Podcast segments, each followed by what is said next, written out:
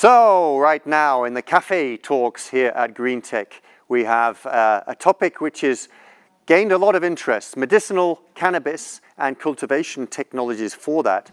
And with me here in the studio, uh, who's going to present the topic, is Philip van Noort from Wageningen University. Philip, you have a presentation for us. Yes, I have. Thank you for your kind introduction.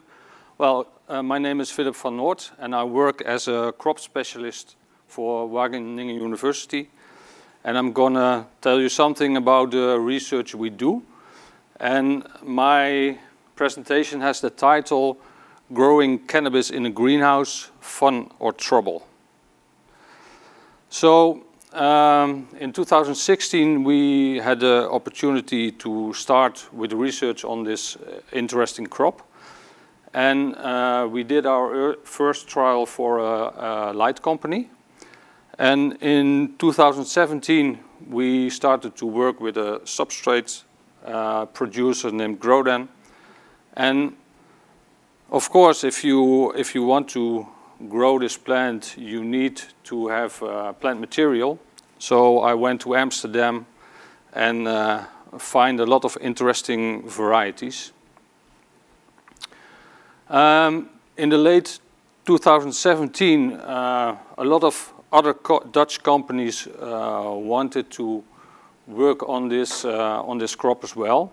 So uh, then we started the Legal Cannabis Coalition, and a lot of Dutch companies were involved. Uh, Grodan, Havecon, uh, Hogendoorn, Koppert, Ludvig Svensson, Meteor, Orion, Perfect Plant, Plantize, Royal Brinkman and Temato. And well, what we want to do is we want to develop knowledge how to grow this plant in a greenhouse and uh, as optimal as possible. And we also want to have more evidence-based information on growing cannabis. So what do we want to know?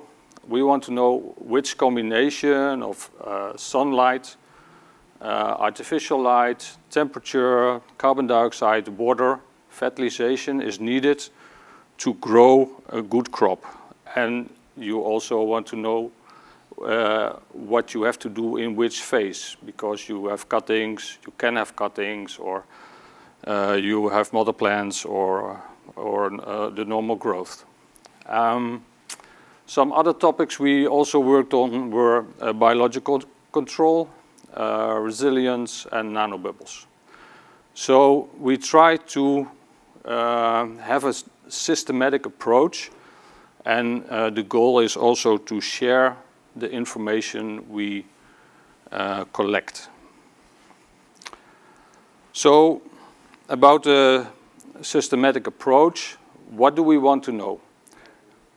And what is the most urgent? So we want to know uh, how much light, temperature, carbon dioxide you have, can give to this plant. So we make so-called uh, response curves uh, we, we want to know how much artificial light is beneficial, uh, water fertilization. Uh, we have measured uh, evaporation to have an idea how much water you should give and try to avoid botrytis, what for us is a, is a big problem. We worked on some varieties and well, I hope someday to work on the, what the difference differences are between growing in a greenhouse or in an indoor situation. So if you start, you try to make cultivation protocols. And uh, we have done it for sowing, for cloning. Uh, well, you have to separate males and females. You have to uh, judge or choose what kind of plant you want to make.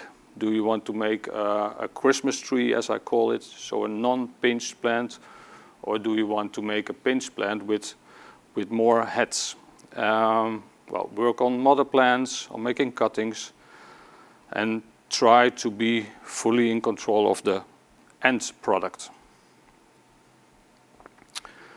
So um, I'm going in a bit deeper now. Uh, well, we have worked on, uh, well, we work with cuttings. and uh, for cuttings you use mother plants or stock plants.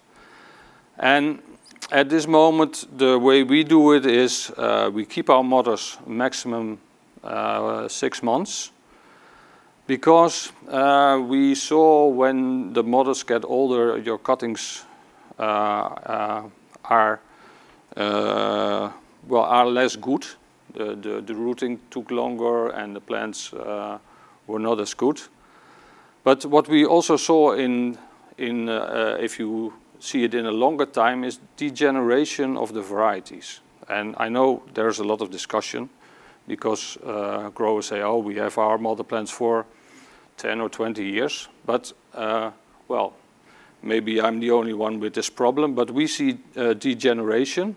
And what, we are working on now is uh, how you can avoid uh, the degeneration of your plants uh, so what we do is, uh, well, we give it, a, a, maybe you call it, can call it uh, a refreshment.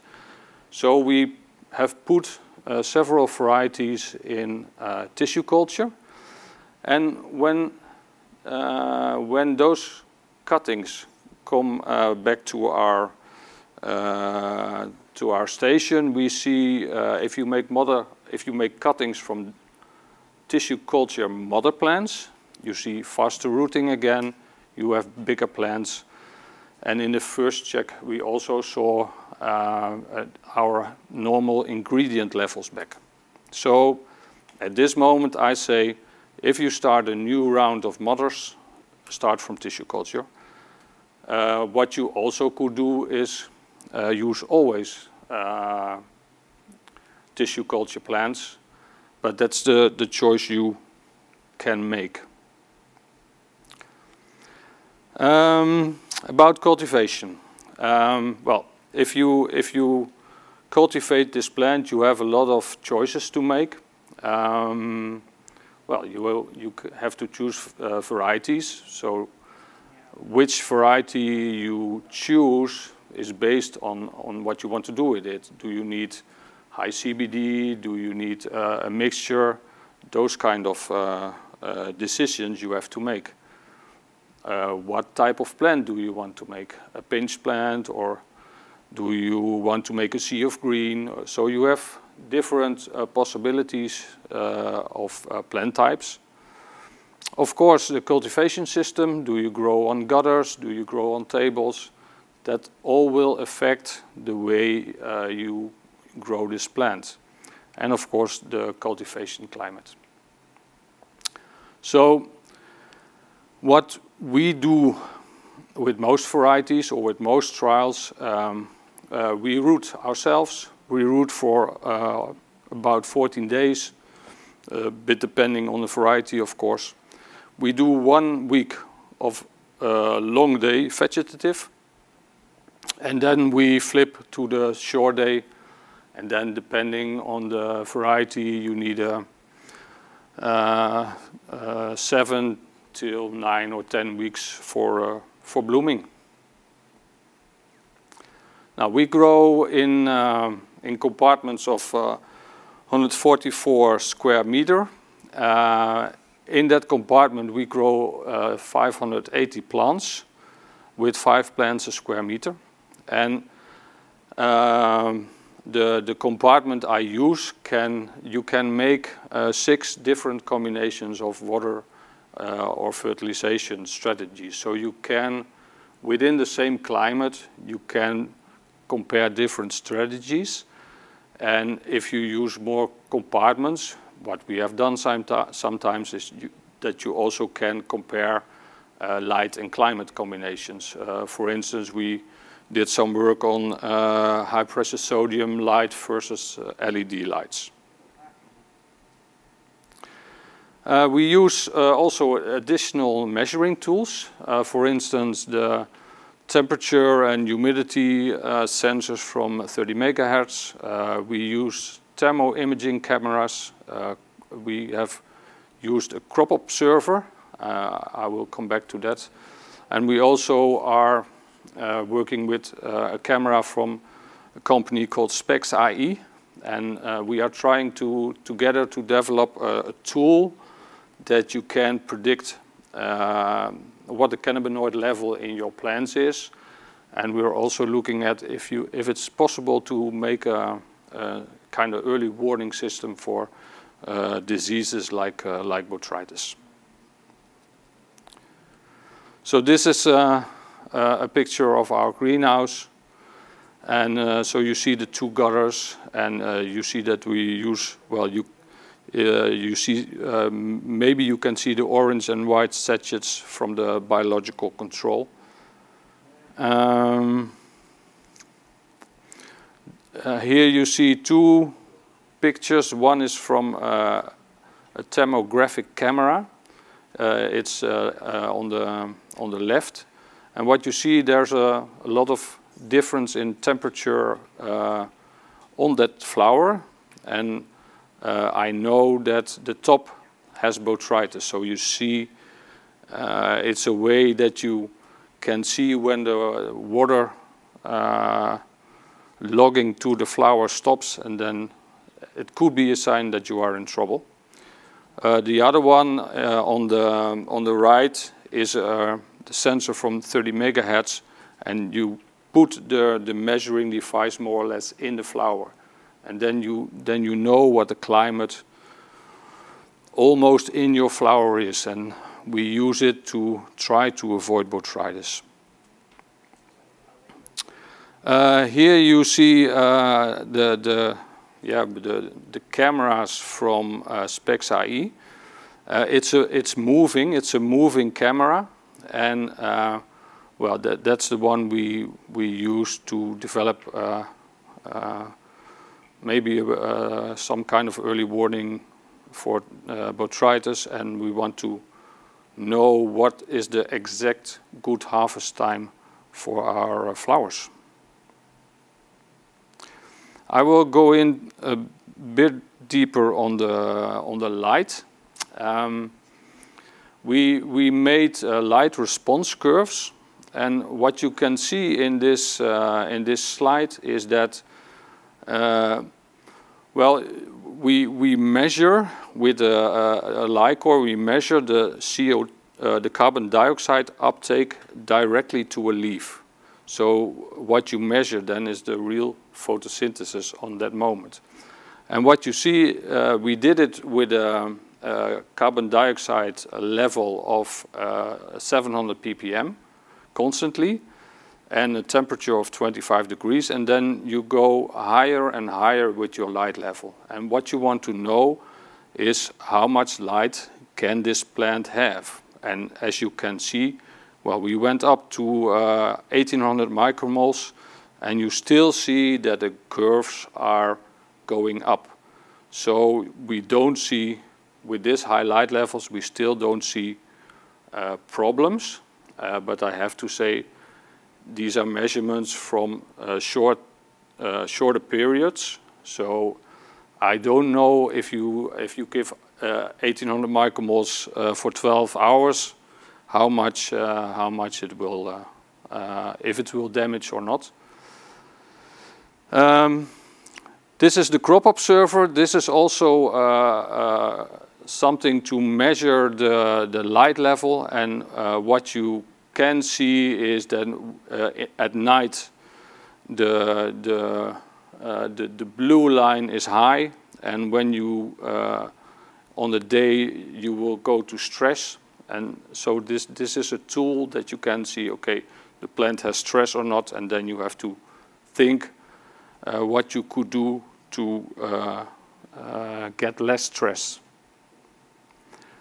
Uh, about uh, varieties.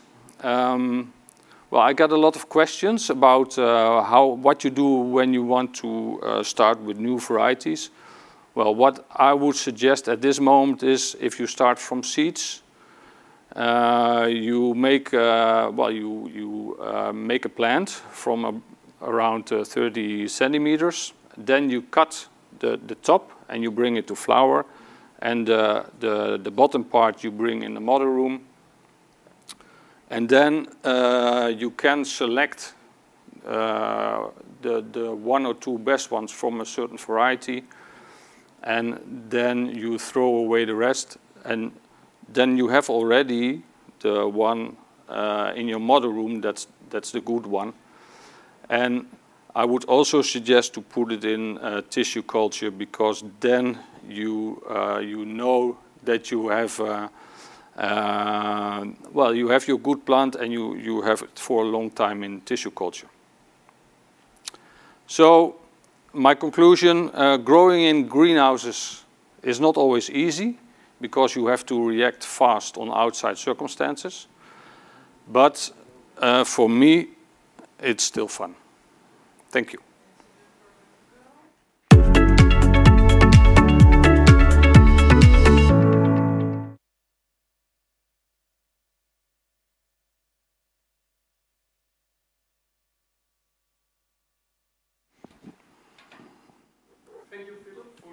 Interesting uh, presentation regarding the research conducted here in the Netherlands. Um, please join me at the table. Uh, we're now gonna take uh, our two guest speakers from the other side of the world into the room. Um, Brady and Paul, thank you for joining us today here in the, the medicinal cannabis um, talks. Um, Paul, can you introduce yourself uh, to us briefly? Yeah, my name's Paul Salina. I've uh, spent a lifetime in the greenhouse industry. Uh, you guess from my accent, I come originally from the north of England, but I've uh, came to work in the US more than 30 years ago. I had a spell in Mexico, five or six years with the early greenhouse industry there. And then I came back to the US and I've spent the last 20 years with Village Farms. Um, initially production production management, but um, the, most of the last 15 on different projects and research work. And uh, I was part of the team that put together Village Farms uh, cannabis operation in, in Vancouver. It's called Pure Sunfarms. Okay, thank you, uh, Paul. Um, let's move to uh, Brady Green from um, Green Consulting Group. Awesome. Hi. Thanks, Sunny. Uh, it's a pleasure to be here and involved with uh, GreenTech Conference. Uh, Sunny said, my name is Brady Green. I'm formerly the VP of Cultivation and head grower for one of Canada's largest producers. I have over six and a half years experience in the legal uh, Canadian market, which is, is basically as much as, as possible in the legal market in these days. Uh, and I have real world experience producing over 50,000 kilos a year. So I think this leads uh, me to have a good understanding of, uh, of challenges with cannabis operations and startups. And to date, I've built over 10 state of the art uh, facilities across the globe. Okay, thank you, uh, Brady. I see the first uh, question from the audience coming in. How did you actually become a cannabis grower? What was the change in moving to this sector? Uh, so I've I've been a plant enthusiast and, passionate about growing since I was in my teens.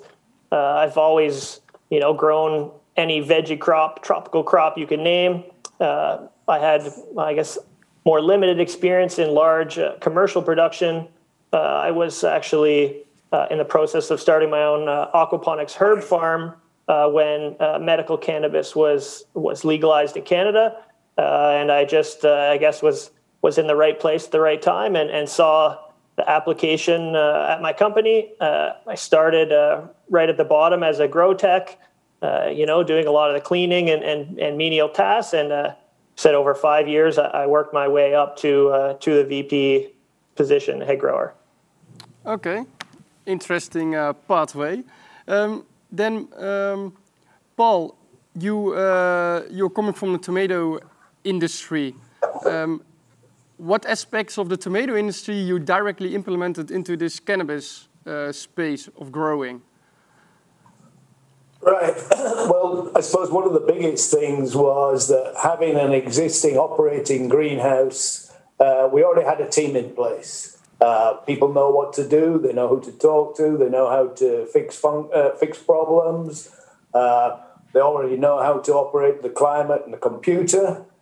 And then also, I think some of the equipment that we use to move things around, the logistics, logistical equipment, that's already in place. And I think that facilitated a lot of things to get uh, to scale up the growing of cannabis. Uh, I remember when we planted our first zone, uh, that was going to be 5,000 plants, and uh, the legacy growers who were working with the team were really scared of the idea of trying to move 5,000 plants in one day. And we did it in like three hours uh, and uh, planted a half acre uh, because was nothing to a big tomato operation. With a big tomato operation, they would plant the whole thing in one or two days. It's 12 or 25 acres a day. So, uh, so having all that experience, I think, was a big, big difference. Uh, we know how to manage climate, computer, automated irrigation. We don't have people walking around with hose pipes. Uh, and I think we also we brought a, a, culture of uniformity. So we're trying. It's one of the things we're striving to in the cannabis now is to maintain a uniform crop. Uh, then other things, scouting, biocontrol, all those things that a grower does, reading a plant, color of the plant, little imperfections, tip burn, you know, we we st- we can read these things. And then I suppose also because we've uh, we've developed a lot of greenhouse projects, we had a good idea uh, what systems we needed to put into the greenhouse uh, to make it a, an effective cannabis operation, and we knew the suppliers to go and talk to to achieve that. Yeah. So we were trying to get become effective, get the scale, but uh, without uh, uh, some of the crazy investments that have gone into some other facilities. Yeah. So I'm happy to see that here around uh, the table we have uh, many years of experience uh, in the cannabis. Um, just to come back to your story, Philip, yeah. um, a question from Damien Salazar. Um, did uh, THC or CBD content increase while you were moving towards tissue culture plants? No. What really happened is that we saw in the years the, the levels go down in the in the plants we were growing. And with tissue culture, uh, the, the, we did a trial that we saw them come back to the original level. So, um, but we, we will do some more tests on it. But, I, but what I think is that you, you need to pick uh, the best variety you have and put it in, in tissue culture just to, to have it there and start your, your so models from. Tissue culture really helped you to maintaining that stability yeah. of your genetics and the content producing. Exactly. That's what I think that it is necessary. Yeah. Okay. And uh, how is that in uh, North uh, America? Brady, do you have commercial experience with uh, tissue culture already? Uh, a lot of clients are designing facilities now with them in place. Uh, I'd say primarily to be used how, how Philip had mentioned to uh, basically as genetic storage to clean mothers and, and keep a safe genetic storage. Uh, I think uh, macro propagation is so successful, cloning uh, with cannabis, that uh, the the time frame from a culture to production lots aren't necessarily economical, especially talking about really large lots. But I believe there's a lot of benefits again with with uh, genetic storage and, keeping clean mothers. And if you're starting with a vigorous clean mother plant, you know you're going to have a vigorous clean production lot following that. Yeah. Okay. And uh, Paul, do, are you as Village Farms also looking into uh, this already? Uh, yeah, it's it's our intention to move towards uh, producing our mums from tissue culture. Uh, we uh, we followed the work that Philip's been doing. Using, you know, so he's co- compared the uh, re- regular clones, uh, mother pl- uh, clones from tissue mothers. So, and then tissue culture plants. Lots of uh, other areas of horticulture. We use virus free stock that has been um, raised through tissue culture, but the propagation of the of massive cuttings is usually taken from uh, plants that are virus free. So the same thing can be applied here to the cannabis. We don't really know what the mothers have acquired, what diseases the mothers have acquired, but by taking it into tissue culture and then bringing it back, growing that tissue culture mum, taking your cuttings from that mother should mean that we're free of viruses and we're free of other diseases. So we want to go ahead and do that. And it also is part of the efforts we're doing right now to uh, have more uniform mothers, therefore, we get more uniform cuttings, and really trying to uh, get the cannabis crops closer to the uniformity we've seen of a crop. Yeah, I think that's uh, definitely a key topic of uh, this crop uniformity. And yeah, we also, as cultivators, we conducted some research uh, with Philip around uh, model plant setup and um, yeah, propagation. I think there's uh, still a big world to win for everybody. And uh, the, this crop starts with uniformity directly from the start. That can help you uh, within the cultivation. So, um, Philip, yeah. your conclusion was that growing cannabis in a greenhouse is not easy, as you have to react constantly to outdoor conditions. Sure what are the most important factors with outdoor condition and how you are growing? Um, well, if you well, uh, if you want to grow a very uh, uniform product, uh, you and and you if you want to have a, also a uniform product uh, year round, uh, you you have to deal with uh, light. That's the most important issue in in in my opinion. So if you want to have a year-round harvest uh, with for the same production, then you you have to work with light temperature combinations. Uh, and, and uh, another big thing uh, is well for us it's botrytis. So uh, you you can have a lot of diseases uh, in a lot of crops, but also in in in medicinal cannabis. But uh, if you start clean with, with clean cuttings, a lot of them are more or less in control. Yeah. But botrytis is still, at least for me, it's a it's a hard one. So uh, we we need to know more of it, and uh, I'm sure that that's, uh, there are problems uh, not only uh, uh, in Holland. No, I think everywhere there are some challenges around uh, cultivation of, uh, of this crop. Um, question from uh, the audience, uh, Nufan Akan, asking what is the difference between uh, gr growing in a greenhouse and indoor? Is Brady, can you react on uh, that? Because you worked in both situations. What is the definitely that that's a that's a very good question. I'd say my experience exactly mirrors uh, Philip's. Uh, indoor cultivation, uh, the capital expenditure, the, the cost to build the facility is generally quite a lot more per area. But uh, if designed properly, you can essentially set the parameters, you know, temperature, humidity set points, and uh, you know the, the uh, all the mechanics can maintain that. the greenhouse, as Philip was mentioning, you're a little more you know you have to you have to react to the environment. So in ontario you know in the summertime here we'll be over 30 degrees celsius and 80% humidity outside using you know traditional greenhouse methods passive ventilation or, or fan and pad. It's it's difficult to to cool with an evaporative chiller when the humidity is so high.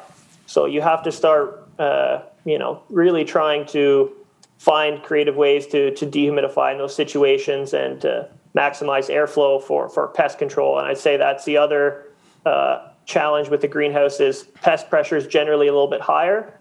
Uh, even using thrip screens and stuff on all your air intakes, uh, small pests can still come in and spores uh, for botrytis and powdery mildew, uh, you know, will come right in through those filters. So more than, than running a clean, uh, sterile environment to prevent uh, the disease. We, we, we want to make sure our plants are healthy, we have proper airflow, and all of those to, to, to make sure we, we reduce pest pressure as much as possible. Yeah, no, that's clear. Um, it, growing in a large facility in a big greenhouse is definitely uh, can be a challenge. Um, what are some of the things you are facing at this moment, Paul? Because you are growing in a in a massive greenhouse uh, over there. Uh, yes, it's a 25 acre facility. Um, the uh, we're, we're not actually growing all. So one of our biggest challenges as an industry at the moment is that the market is a little bit out of balance with the uh, production capacity. There aren't enough legal outlets. The, the, the provincial cannabis boards haven't allowed sufficient um, retail facilities. So getting that into balance. So we're we're we're growing what we require for the marketplace. Uh, we're working to uh, get even higher levels of cannabinoids. We're looking to provide a bit more variety of um, of more genetic, different genetics for more variety in the marketplace. Um, high labour inputs. Uh, even though we're quite an efficient operation in the greenhouse, there's a lot more labour goes into a cannabis crop than goes into a uh, tomato crop. Uh, and the the efforts we talked about for uniformity. Um, so I think those, it's it's around those things. There's lots of things that we've encountered and dealt with. We didn't know anything about hermaphrodites and seed when we started, but we figured that out. Biocontrol, balance, mildew. Uh, a lot of these things do come down to genetics. So one of the simplest ways for getting out of the mildew problem is not to grow the varieties that uh, produce uh, that suffer with mildew. Yeah. Uh, so yeah, those are some of the things. Yeah, so quite a few challenges you're facing when moving uh, from uh, a tomato crop to uh, a cannabis crop. Um, Brady, you are helping yeah. quite a few uh, clients um, over there in Ontario region. Uh, what you see as the biggest challenges uh, for growers? What comes back everywhere and you really need to guide them and help them with? Oh, I, that's a good question. I would say the biggest challenge actually isn't that the same answer, you know, sorry, the same question keeps coming back. I'd say the biggest challenge is the diversity uh, that we deal with. And, you know, you're dealing with a client that has 20 years experience in a tomato house versus, uh, you know, a black market uh, legacy cannabis producer or, you know, an investor that has no crop experience and no cannabis experience at all. So, I think the challenge uh, there is again is diversity and and therefore needing to have a, a diversity of knowledge, uh, you know, to be able to help all of those clients. And uh, just further that point, that's you know what I believe uh, is a big reason for the importance of of joining a team like uh, the cultivators to have a, have a team with such diverse knowledge and again that that allows us to be able to help in every situation possible. Yeah, uh, definitely, that's where we're all uh, aiming for here. Uh, is yeah, providing knowledge to the, the growers and making sure they can have better yields and, and quality. That's where it's all about. Um, and one of those subjects often discussed then is lights. Um, we all know that this crop can handle so much light. Um, 1000 micromole in an indoor facility is nothing strange. Whereas with what we do in Holland, it's maximum 250 micromole in a tomato crop. So that is completely different uh, light levels. Um, Paul, what, is your preferred choice uh, regarding artificial light for your cannabis crop at this moment? Right. So uh, when we were designing the facility and uh, putting all our plans together in 2017, um, the choice really came down to high pressure sodium. Um, at that time, uh, LEDs were um, probably producing two point something micromoles per watt, uh, and you were getting a little bit around about two micromoles per watt from uh, the HPS. So there wasn't really an efficiency benefit. Now uh, the LEDs are producing 3.5. In fact, I think most recently I saw some that were very high red with just a tiny bit of blue, that 3.8 micromoles per watt. Uh, now that efficiency is really becoming a big difference and it would become a, fact, uh, a factor to consider in the economics over the life of the project. Uh, but the capex for LED has always been much more than the uh, than the HPS uh, when in 17 when we made the choice um, one, one of the ways i like to look at it how many micromoles do you get for a dollar of investment? And with the hps we get more than 10 micromoles with the led at that time it was around about uh, four dollars a, uh, sorry, four micromoles for a dollar of investment. So if we had put LED instead of HPS, it would have actually made a difference of about 15 million to the investment. So we figured it was far better just to f- complete the 25 acres with HPS uh, and save that 15 million. Uh, now, look at, uh, going forward, uh, BC, uh, BC Hydro, they're our electricity supplier. They do have incentives now for uh, they have incentives for energy saving, use of LEDs. Uh, so that's a, that, that can help offset the, the investment cost and uh, the with the extra efficiencies. I think going forward, we would be far more interested to look at LEDs. And as we're learning things like uh, Philip showed in his graph today, that there does in, does seem to be some evidence that uh, we get a higher level of response photosynthesis from LED light, the same moles of LED light as we do from an HPS. Yeah. So we need to unpack that a little and understand it. Yeah, so the it is it is changing in your way. So Philip, what, what yes. would you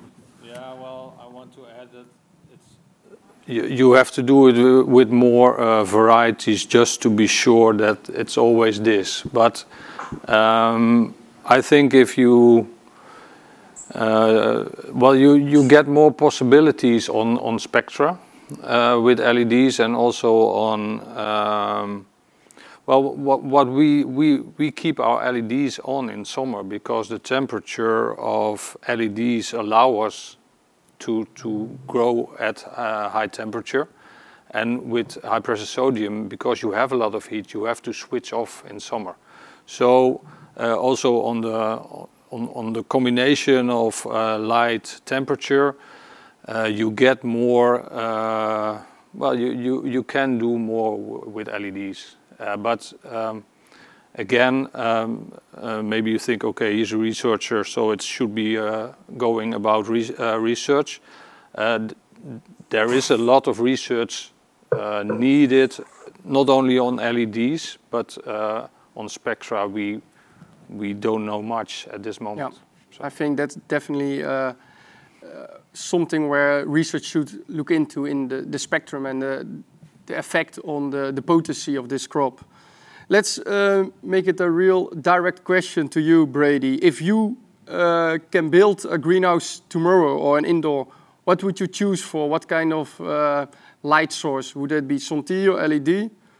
And how many micromole would you put in? Hmm. I wish my I wish my answer was as direct, but I would say honestly, kind of to mirror Paul said, I think you have to really figure out the goal of the facility and know the nuances of your location, like environmental costs. Is there elect- electrical rebates for LEDs, things like that? And again, how what are your resources? How much money do you have uh, to start up? Uh, I think the most important thing is is the intensity of light, being able to to hit those those levels. Uh, you know, flower, we're talking 800 to 1,000 uh, micromoles in the canopy. Uh, I've uh, you know I've seen much more in our greenhouse. Uh, we could walk through the hallway, uh, you know, with no supplemental lighting, with the LI-COR meter, and be hitting over 2,000 micromoles in the summer. So, uh, you know, the crop can absorb quite a lot of of light. I'll say the one thing I'll add that is very important, it, as was previously mentioned, is the spectrum. plant, you know, cannabis plant is producing terpenes and, and flavonoids in response to particular wavelengths.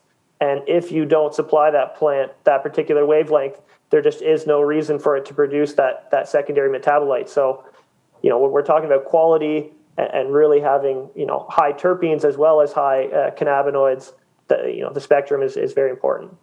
Yeah, I totally uh, agree on that. Um, let's move into a question from uh, the audience from Andrea Di Pastena. He's asking, are there already any organic solutions to fight uh, the cannabis aphid? Um, Paul, for you, is that something? Is cannabis aphid also an issue for you? Uh, we haven't had a problem. Fortunately, we haven't experienced the cannabis aphid uh, that's uh, living on the, the, the leaves and the flower of the crop. Uh, we did have a battle with the cannabis root aphid, but mainly through uh, exclusion and some rigorous cleanup procedures, we've managed to uh, to overcome that one. Uh, but uh, I think the but we don't have any biological control for it. We don't have any anything at this stage that has worked against it. Uh, there is one product, uh, I think it's called PR97. It's a, uh, there is a product in the US anyway, PFR97. Uh, that's registered in many places in the US, but we don't have a registration for it in Canada. But people I've talked to have said that that is very effective. It's a beneficial fungi, fungus that colonizes the aphid uh, and grows in the aphid, uh, and it will work, work quite well with higher humidities. It may not work so well if uh, for indoor growing, where you're maintaining lower humidities. But uh, PFR 97, uh, Isaria fumarosa, I think was the name of the the uh, the ingredient. Okay. Um, Philip, did you experience any pest diseases in in your trials? Um, what, what was a pest which came back to you? Um, well, what we what we normally do is together with uh, with our uh, supplier is that we we have uh, um, we always put in uh, biological control preventive, and um, and so far uh, most insects are controllable. Um, so, um, but I don't have have had much problems with aphids. Um, but uh, what I understood is that there is a, a different aphid uh, over there. Um, I know uh, uh two uh, European companies are busy uh, with trying to find the best solution against this aphid. Yeah, bi biological solution. Biological solution, yeah. So they, uh, well, they do it at our station. So, uh, but I'm, I'm not, I do not know what they exactly do, but uh, they are uh, searching for solutions. So hopefully it uh, will yeah. be available soon. How, how are you dealing with it, uh, Brady, with root aphids? yeah, unfortunately, I've experienced my fair share of aphids and root aphids the I'd say the challenge is going to be your location and what you're actually like what pest control products you're actually allowed to use. So Canada is is is quite limited. Uh, we do have one uh, a biological agent that we can spray. Uh, it's called Botanigard. I think uh, similar to what Paul was saying, it's a, a fungus spore that uh, that germinates in the soft bodies of aphids. Um, takes about seven to ten days to to kind of germinate and take effect but it can be pretty effective uh, with repeat applications. Because aphids are so aggressive, uh, they can they can be a big big challenge. Uh, you know, strain is a big thing as well. We found they're they're very attracted to certain cultivars. Uh, just in my experience, it tends to be uh, like high high limonene uh, cultivars. so because it's so aggressive, we need a really aggressive treatment uh, and in Canada, the best option is uh, actually predators. So we we use uh, uh ladybug larvae and uh, lacewing larvae. Uh, the adults work as well, but the, the the larvae are just so much more voracious and, and eat so many more. And you again, you need that aggression to actually eradicate a, a, condition. So that's that's my experience. Okay, thanks for for your input. Um, we are now of course, at the, the webinar from the GreenTech, uh, a lot of suppliers come with innovations around the GreenTech often. If I look now to this uh, crop, cannabis, um, what aspect of the cultivation uh, for you guys really needs more interest to give this crop a boost in yield and quality? Paul, may I ask you first? Right. Um, so We've um, attended uh, the GreenTech uh, many times. Probably um, north of 20 times now that I would have attended. So for me, a little bit, the, the what you see new each year is a little bit incremental. Uh, for uh, so, but I think the area that's of most interest right now is the application of artificial intelligence, uh, learning systems, automatic learning systems. Maybe not all the way to autonomous growing, but using the um, capabilities of artificial intelligence to simplify climate management, uh, maybe that we can have them operate the temperature and the combination between temperature, humidity, CO2 levels. Uh, and then uh, sensor systems, camera systems that uh, things that Philip is trying that uh, can tell us more about the performance of the plant and give us early warning signals for disease and stress levels. Yeah.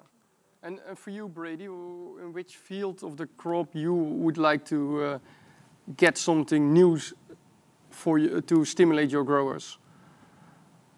Yeah, I would say I'm uh, I'm also definitely very excited about the spectral imaging and, and you know all the cameras uh, being being added. Uh, but the sake uh, of adding something, I would say that uh, I think a big a big you know area for for potential improvement still would be uh, post harvest.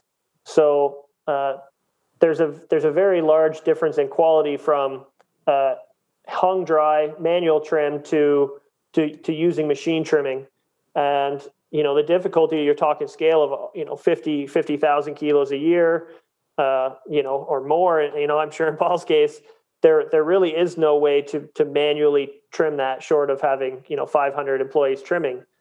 So, so I would be really interested, and, and something I've been looking for for for years now is is some balance of of mechanical trimming that can that can uh, trim when the product is dry, but doesn't necessarily need the product to be completely bone dry, which which is the case with dry machine trimmers now, and they do a lot of damage and, and knock a lot of, uh, of trichomes off and stuff because they're so fragile. So, I think uh, you know after six years uh, in the legal market, I'd say a lot of, of competition is, is, is able to grow very well now and is, is figuring things out. But I think that that post harvest, there's still uh, so some some room for improvement there. So I see definitely a combination of artificial intelligence during the growing part, and then also uh, yeah some uh, new technology around uh, the post harvesting uh, fields of this crop, which are as even as, as important as the growing because um, drying in the in not in the right way can really kill everything you have done uh, during the growing part. So I think definitely two good subjects uh, to look into altogether. Um, irrigation is also a key topic uh, within growing cannabis. Uh, we see growers using flood systems or NFT, drip, and even aeroponics. Uh, Paul, what is your preferred system? Well, in in uh, all the vegetable greenhouses, uh, drip irrigation is what we know. Uh, all our systems are already in place. We've got the the collect, drain collection systems as well with the gutter, recircul- uh, disinfection and recirculation of that drain water to conserve the nutrients and reuse. So yeah, the drip irrigation system uh, for the flower phase absolutely was uh, the simplest way to go. Uh, in the nursery, though, uh, we grow a, a, slightly bigger plant than Philip does.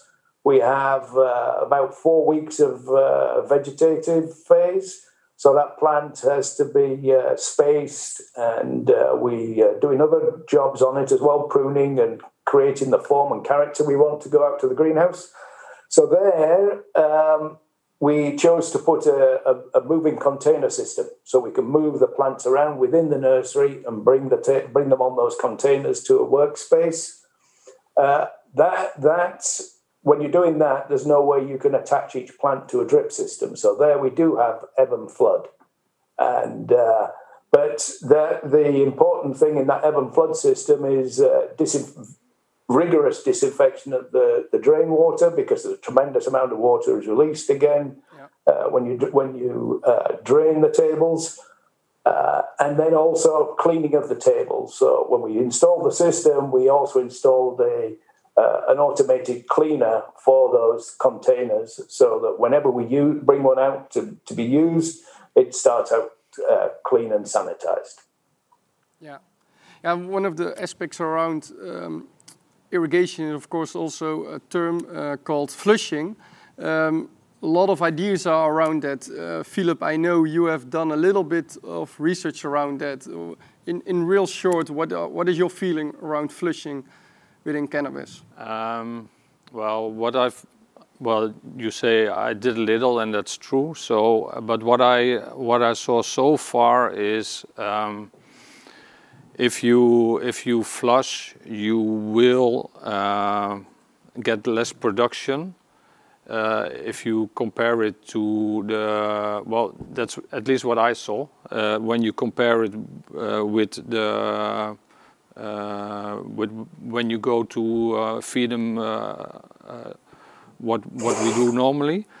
Um, but so in my opinion, there should be a very good reason to do it. Yeah. And uh, what I hear, there is a good reason. So then it's necessary. But uh, uh, so uh, what I hear is that if you flush, the quality is better uh, for selling. So then it's then it's a no-brainer. But you have to be aware it it will cost you some production. Yeah. No, that's uh, that's completely clear. Um, we are almost coming to the end of uh, this session. Um, I really want to thank you guys uh, for your input. Um, Philip, for your presentation about the latest insights uh, the, of research in the Netherlands.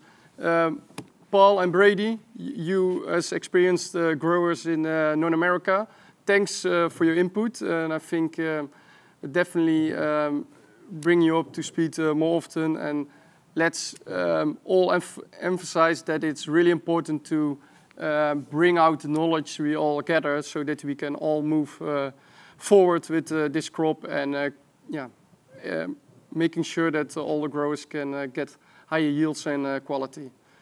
I want to thank you all for listening and I hope you to see you in the, the next webinars. Thanks. Well, thank you.